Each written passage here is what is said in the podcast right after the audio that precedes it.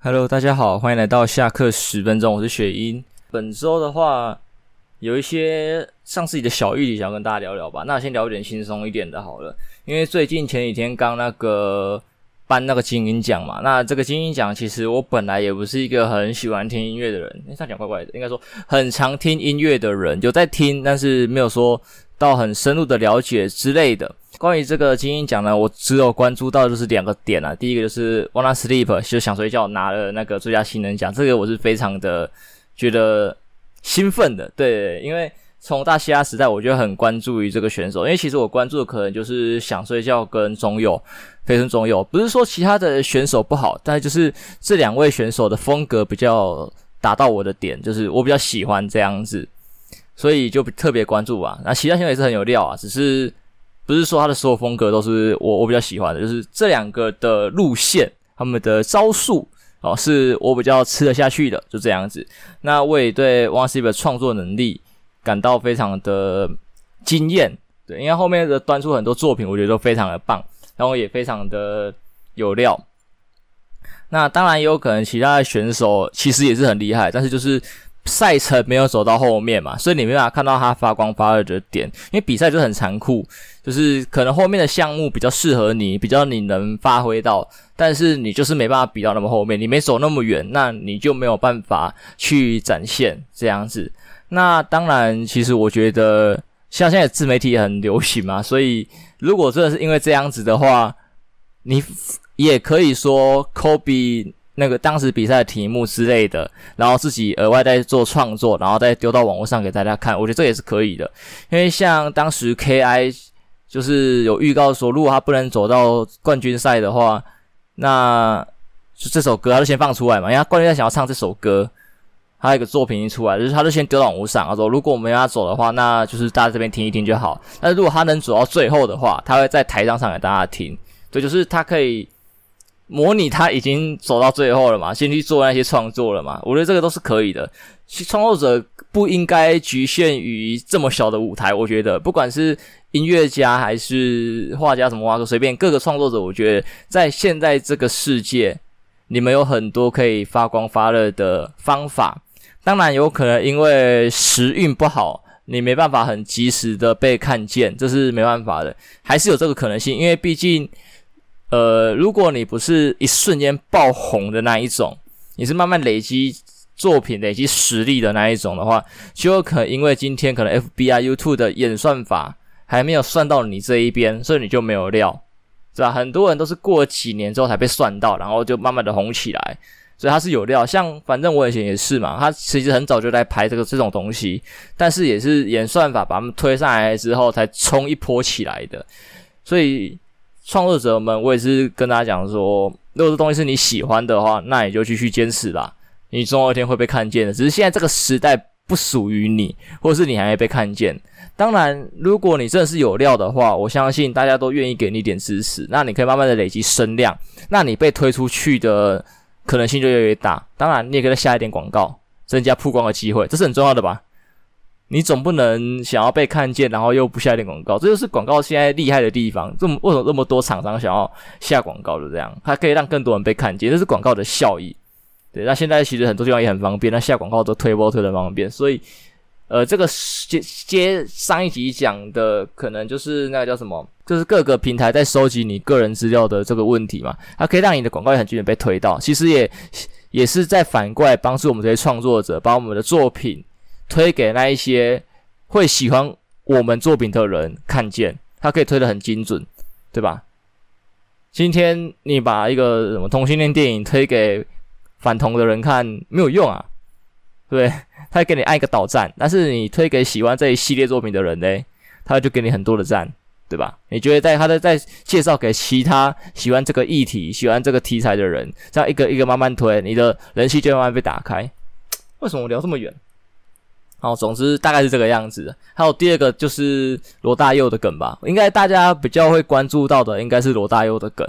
虽然有很多人也不知道为什么罗大佑这个梗是啥小，对，罗大自己本人也不知道，我也不知道。我是看了之后才去查，就是好像是 JoJo 里面的歌吧，然后等下空二，哦，所以听起来就像我是罗大佑看着我，然后主办单位就叫他念，我觉得这是非常有趣的，因为感觉这种东西在国外应该被玩烂掉，就是很多迷音的当事人可能就是本能现身演出这个迷音，我觉得这是很有趣的事情，没想到在台湾竟然也发生了，我觉得这非常非常的棒。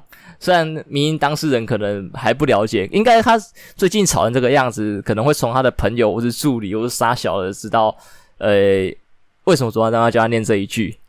对，但是我觉得这是一个好的现象，就是并我好像没有看到说，因为罗大佑在上面讲了这句话，然后就被炮轰不专业还是干嘛之类。我觉得没有这现象发生，反而大家在说哇，这好帅，这好屌，我觉得是很好很好的现象。因为其实很多有趣或新奇的东西，或像现在民音，就是呃，可以更好的去该怎么讲做融合吧，就是很多东西都不用那么死板嘛。然后也可以增加这个曝光，达到其他的就是其他圈子，对，可能仔仔比较没有在听什么台湾的这些音乐啊，这些金音奖在创作人的音乐，但是可能就因为这一段，他突然大家说，哎，有这个，他们就去看金音奖，对吧？就是为了看这一段而去看金音奖，就会让这些人作品再被看到吧？我觉得这是很棒的事情，这是一个正向的东西，你懂吗？所以。我我我觉得这个这件事情，这个事情的发生，我是非常兴奋的，对，我是非常赞许的啦，也也希望以后有这些迷因的本人演出或是干嘛之类，可以更多的融合在呃各种场合，只要是合理的、不冒犯的，我觉得都 OK。诶，当然冒犯的可能也有啊，但是冒犯要好笑，对这是之前喜剧圈的问题。那讲到喜剧圈的话，我就会想到，因为最近贺龙跟博恩有那个。呃，放飞贺龙一百天这样子，那在放飞贺一百天的出来之后，贺龙的片就会比较没有尺度上的限制吧。那我觉得现在的贺龙比以前我更喜欢，因为以前我看贺龙，我觉得可能还好。我不是说他没有料，是还好，没有说能达到我的点。那我学弟非常喜欢，看出贺龙的潜力。像之前有一集夜 A 秀是贺龙代班，没有伯恩的，学弟为了这个就当当时专程买贺龙的票，你懂吗？然后我也跟学弟看那一场。你们如果知道我本人是谁的话，应该会在那一场的 YouTube 影片里面的某一个片段看到我跟我学弟。对，有拍到有拍到，但是不重要，我长得也不好看。那总之就是这个样子啊。那我觉得现在的贺龙被放飞之后是非常非常有料的，可能他的东西在于台湾这个观念不是很开放的地方，大家接受度可能没那么大，有点小圈圈。对，但是如果把它放开的话，它可以做得非常非常的好。那里面其实就很多可能性还是什么哇哥的，因为像他们的这一场专场的主题是不羁夜嘛，那就很多呃冒犯跟尺度很大的东西在里面。那我觉得这边也还好，因为其实他贺龙也有在衔接之前的话题，龙 K 事件的话题，那也有去开些龙的玩笑。那现在好像也没有两边的炮火对轰干嘛？那龙龙也有去演出那个破恰恰，对我们碰哥的影片，那觉得这两边的复述都算 OK 吧？那当初就是一个闹剧吧，我觉得是一个闹剧。那身为喜剧圈的人啊，我觉得可能就要很快的放下。如果你喜欢这个职业、这个文化的话，因为有时候我会觉得该怎么讲？如果这件事情好笑，可以被大家笑出来的话，你带给大家，因为你做这个喜欢这，应该是想要带给大家快乐吧？我觉得啦。那我会，即使有可能，我还是觉得会不舒服吧，一点点不舒服，很不舒服，那算了。对，那个你自己心里要过得去。就是如果我心里过得去。所以就是这个东西我不喜欢吃，但是我吃得下去的话，我会吃。对，但是因为我吃下去可以带给大家快乐，我觉得这个收益是非常大的。因为只有我一个人觉得东西难吃，然后我也难以下咽，对，不会到时候从反胃、恶心吐出来。但是全世界都可以觉得快乐，那我吃吧，这样有什么不好呢？对吧？我只要牺牲一点点、一点点东西，对。但是如果你是那种反胃吐出来，那算了，不要，千万不要，好不好？因为如果让大家快乐的结果是你会心里非常过不去，甚至想不开的话，那我觉得本末倒置。我们不可以牺牲一个人这样子，但是你只是尬一下什么的，我觉得还好，还好，笑一下就结束。说不定这件事情，呃，随着时间的变长，这件事情慢慢的变淡，或者说你的想法的改变，你就觉得这些没什么了，对吧？但是那种本质上就讨厌的过不去的人，就算了，好不好？不要不要这样子。那里面有讲到一段跟性观念，我觉得跟性观念有点关系的东西，就是他说女生听到黄腔会瞬间闭嘴这一段内容。那我就刚好就联想到一些跟关于性观念的事情，就想说，其实我觉得台湾的性观念是不是有点断层？虽然我没有去调查，我觉得这个可能要有那种会去街访或者是做一种市调的节目去做会比较好。我觉得 A 应该就很适合做，我这个可能就没办法讲的很好，那就以我自己看到的观点跟体验跟大家阐述吧。那我觉得会有断层，就是因为像早期台湾可能六七零年代吧，那时候可能还有私娼寮等等之类的。那那大大家那时候应该都玩得很开吧，性需求都得以被解放，对啊，也不能说都啊，因为就是很明显男性的需求是可以被好好的处理掉的。那随着时间演变，可能到七八零年代，就是台台湾景 N 卡吧，那时候就是酒店啊什么这种夜生活的东西林立。那可能男性的性需求也好好的处理掉了。那那时候看《玫瑰童年》，我会觉得可能男女生是有一点平衡掉，就是大家都可以好好解决自己的需求，大家想怎么玩就能怎么玩，观念非常开放，跟现在一样。对，现在大家可能已经不觉得约炮什么奇怪事情，像之前，呃，好像有那个谁，一个网红吧，被爆出来就是跟粉丝约炮干嘛的。那下面的留言其实也都是挺那网红，就说约个炮而已，人家就是。大家都是单身的情况下，那就没有问题，彼此解决彼此的需求，谁也没有对不起谁。是吧就是跟以前再往回推个五到十年会发生那一种，哦，这个好恶心哦，那个竟然就是网红竟然操粉这样子，干嘛之类的，我说哇，竟然公然约炮，好恶，没有，大家都已经非常非常的开放跟思想成熟了吧？呃，可能有点不成熟的地方啊。那这边的话，我就会觉得说，是不是有点？断，因为像如果我们去往回推五到十年，那时候可能就是三四十岁的吗？跟你爸妈吧，你爸妈的性观念，虽然有些人爸妈还是很开放哦，但是我觉得好像大部分就是我自己的体感都是很不开放的。就像可能我的父母或是我身边朋友的父母，可能就没有那么开放。因为像我们彼此可以侃侃而谈，呃，虽然我们彼此也不一定能。这就在说什么？呃。诶，你跟朋友聊到一点性，男生可能比较容易，女生男生跟女生比较困难。男男跟女女在聊性这件事情，应该都是非常 easy 的。我觉得，虽然我没有去打听过，但是感受起来是这样子。甚至有时候女女聊的会比男男还要详细之类的。那这里我就觉得很奇怪的地方，就是呃，自己了解自己很正常嘛。啊，然后但但是我们的思想被。学校给封闭了，因为我们进来都没有好好的上，所以会对异性产生好奇。那对异性产生好奇的话，不是就应该更应该去了解吗？那为什么会有异性在讨论性这件事情的时候，是会比较尴尬的情况发生？对，出撇除他要刻意的性骚扰你，或者是怎么样，就正常的讨论范围这个议题的话，大家觉得这个怪怪的，什么突然就在聊性？对，我就觉得，嗯，没有必要吧。就是因为不了解，我们才要去聊，不是吗？很多议题不是这个样子哦，不不仔细嘛，其他议题也是嘛。对，就像你的职业，我的职业，同一个职业的人在聊，很轻松嘛。但是我对你的职业不了解，我不是要跟你去聊，对吧？你就不会觉得我突然提职业当话题跟你聊，怪怪的。但是我突然提性的时候，你就觉得怪怪的，我就觉得，诶，这有点我没办法理解啦。再话，就是关于性观念，我觉得。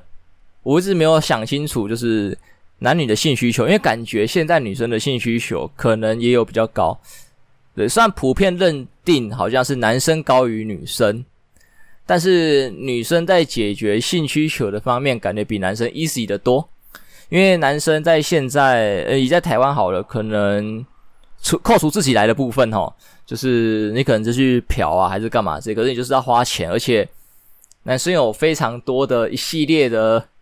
发泄方式啊，八大对对不对？就是一系列这样子。可是女生看起来就是有情欲按摩，对，有呃，在我看到有个人提到点就是很好，就是呃，因为女生免费解决需求的方式很多，所以他们不需要有一些付费的解决方案，但是男生没有。这在交友市场上感觉也是这个样子，就是交友软体对女生也就是比较有优势，基本上是女生在挑人，男生根本挑不到人，除非你付了钱，你你付了钱也只是呃顺位比较前面而已，但是基本上还是女生在挑你，对吧？所以就有一个很奇怪的男女不平等的现象发生，我觉得，我觉得这个情况为什么变这样，我也不知道，来导致就是现在有一些观念的那个落差，就是因为很多人把这些事情把把它跟什么女权啊，或是两性平权尬在一起，对吧？觉得女生是弱势方，但是呃，我觉得女生也不算是弱势方，因为他们在这些关系之中，有的甚至可以得到一些利益，像彼此解决需求的时候，女生通常我没有说绝对，通常。可以轻易的不需要出到钱，像是开房间啊、干嘛之类的。因为我们会会听到很多故事，也听到很多女生愿意去 AA 平分房钱啊，或是呃套子钱什么之类，或是互相吃个饭，这个都是很很正常的。这种就这种最棒，就是我们就是可能炮友，我们对除了打炮之外，扣除掉打炮的这个行为以外，我们就是普通的朋友。朋友互相请吃饭，互相平分今天去看电影的票钱，今天去玩什么东西的钱，是非常正常的。对吧？但是会有一大派就是支持，完全是男生们付，我让你爽，所以你要付。那那你没得到东西吗？对吧？如果你说是我让你爽这个定义的话，不就等于说你在卖咯？我这这讲的比较重，但是跟交易我觉得是一样的意思吧？对吧？所以就是很明显是双方付出等同的劳力，但是在金钱上却是不对等的情况。我不知道这是怎么变成这个样子的。这个我觉得值得值得深入去探讨跟研究。我目前只能讲得很浅，因为说真的，这个话题我觉得要跟女生来聊会比较好，甚至呃找一个可能有经验的女生来聊吧。所以我大概只能提出这样子的一些现象。那再还有一个现象就是说，如果女生愿意聊性的话，女生聊得会。我觉得会比男生还要大胆，跟大家愿意去看，因为你看现现在市面上的一些作品，如果是女生聊性的作品，应该会获得广大的回响。但是我觉得我却很少看到男性聊性的一些关的作品出现。我不知道是没有市场，还是呃很显然的演算法在推的时候不会推到我这个男生，对吧？但是我是会想看男生去聊，他可能在交友市场上，或者是在约炮市场上，或是在什么挖哥的市场随便。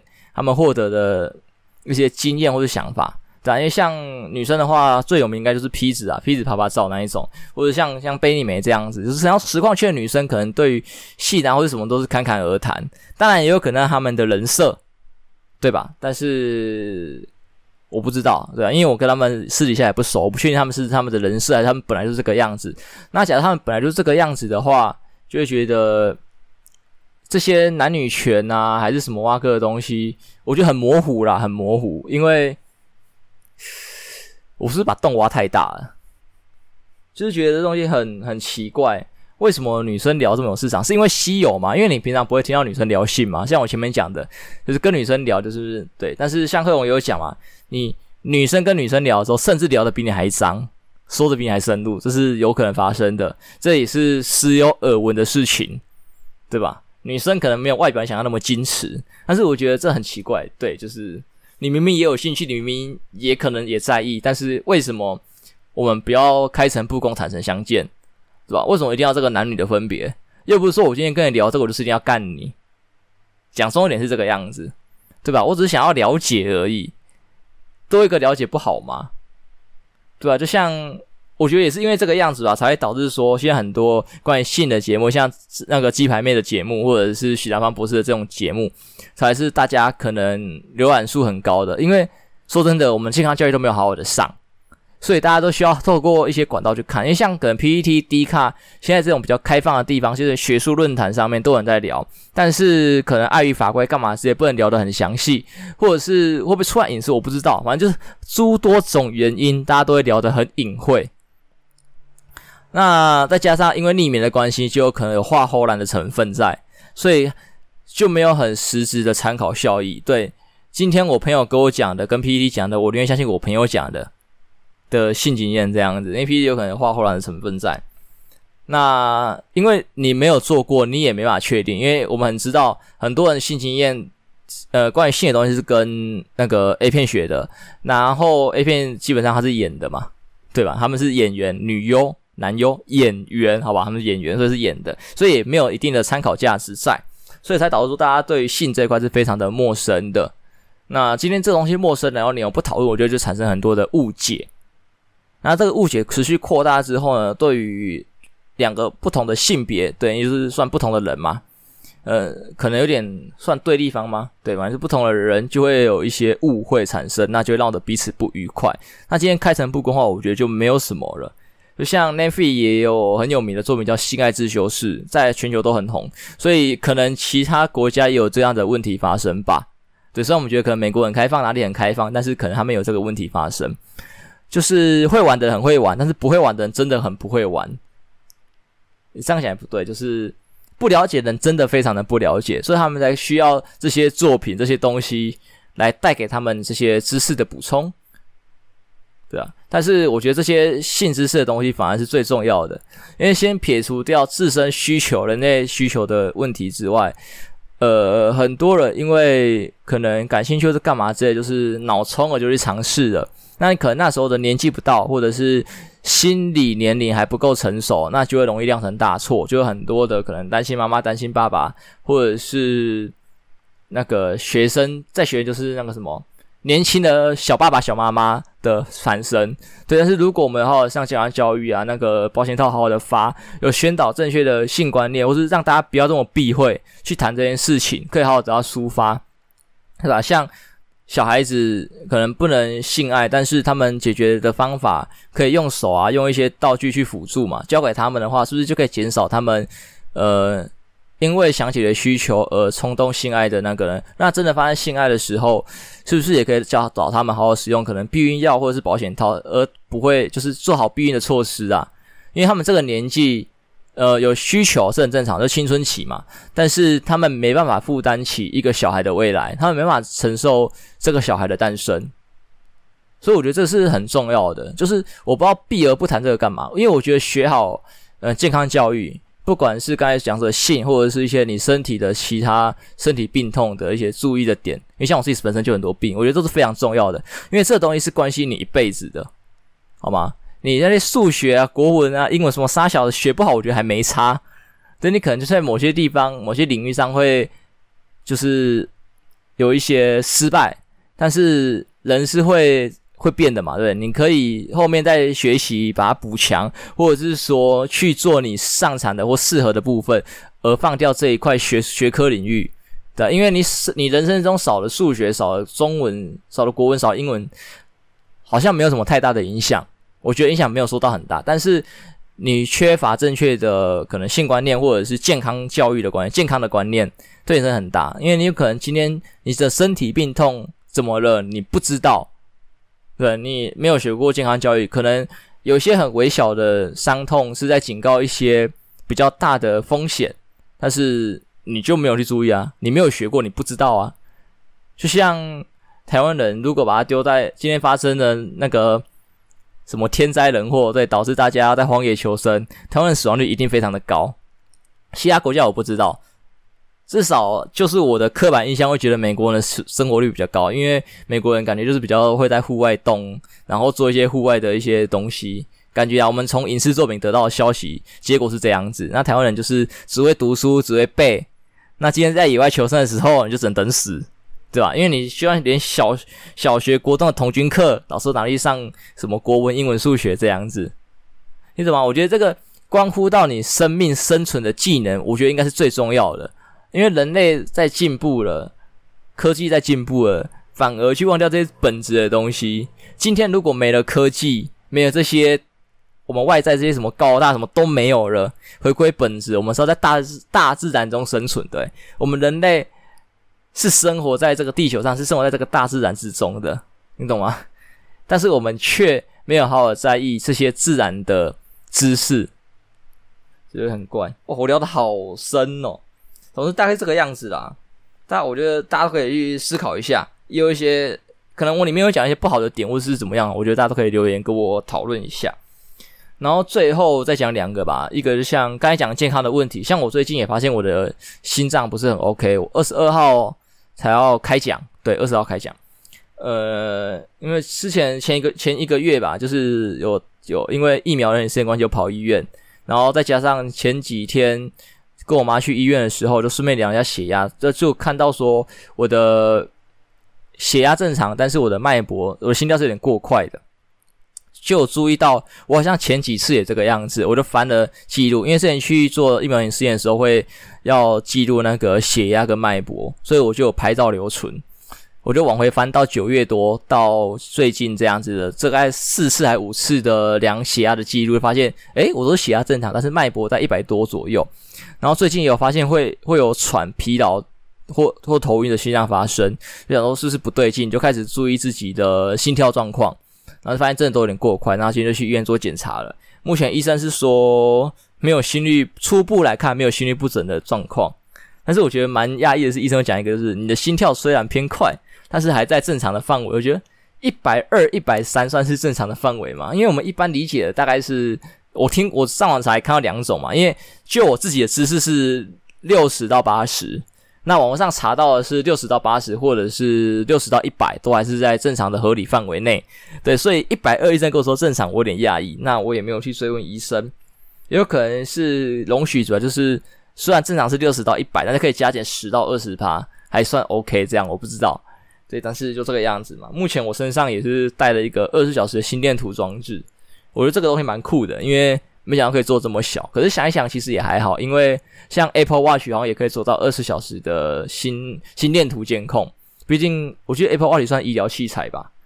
我本来想要去买一个，这个这个说出来有点不太好，就是仿的 Apple Watch，因为对，我觉得它的功能跟价格，我觉得用仿的可能还蛮 OK 的。